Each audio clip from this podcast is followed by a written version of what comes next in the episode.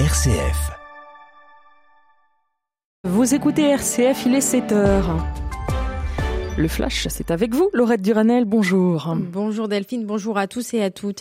Soulagement pour le gouvernement français, l'agence de notation SCP Global a finalement maintenu la note de crédit de la France au niveau AA.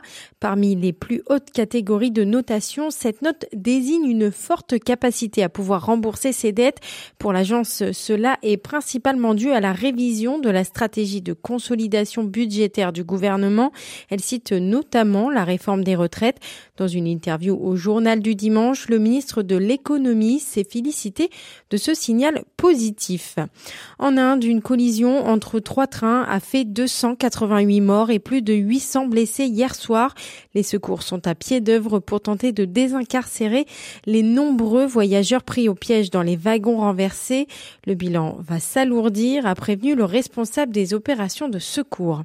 En Russie, au moins quatre civils sont morts et 27 ont été blessés hier dans des bombardements sur la région de Belgorod, frontalière de l'Ukraine. Les frappes sur cette région se sont intensifiées ces derniers jours alors que Kiev affirme s'apprêter à lancer une grande offensive contre les zones conquise par les forces russes en Ukraine. Une nouvelle étape franchie hier dans la lutte contre la pollution plastique mondiale.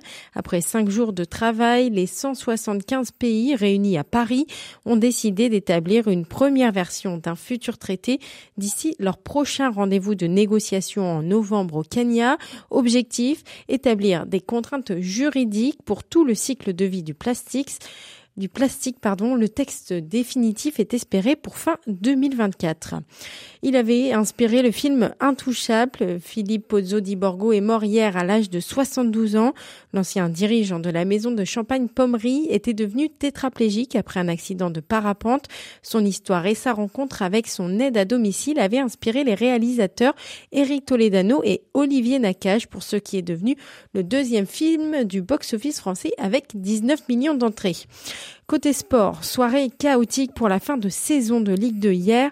Le match entre Bordeaux et Rodez a été interrompu interrompu suite à l'agression d'un joueur ruténois. Lucas Buades souffrirait d'une commotion cérébrale. Le supporter à l'origine de l'incident a été placé en garde à vue. Les deux clubs, eux, restent suspendus à la décision de la commission de discipline qui doit décider lundi si le match sera rejoué ou non. Une décision déterminante pour les deux clubs. Bordeaux espérant retrouver la Ligue 1 et Rodez espérant son maintien en Ligue 2. Plus de suspense en revanche pour Dijon, relégué en National 1, tandis que Le Havre remonte en Ligue 1. Après 14 ans d'absence, les supporters du plus vieux club de France ont envahi le terrain avant le coup de sifflet final.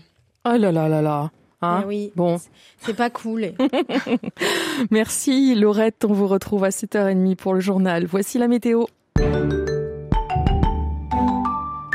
C'est une belle journée qui vous attend aujourd'hui. Soleil pour tout le monde. Attention cependant cet après-midi avec des averses et des orages attendus sur les reliefs.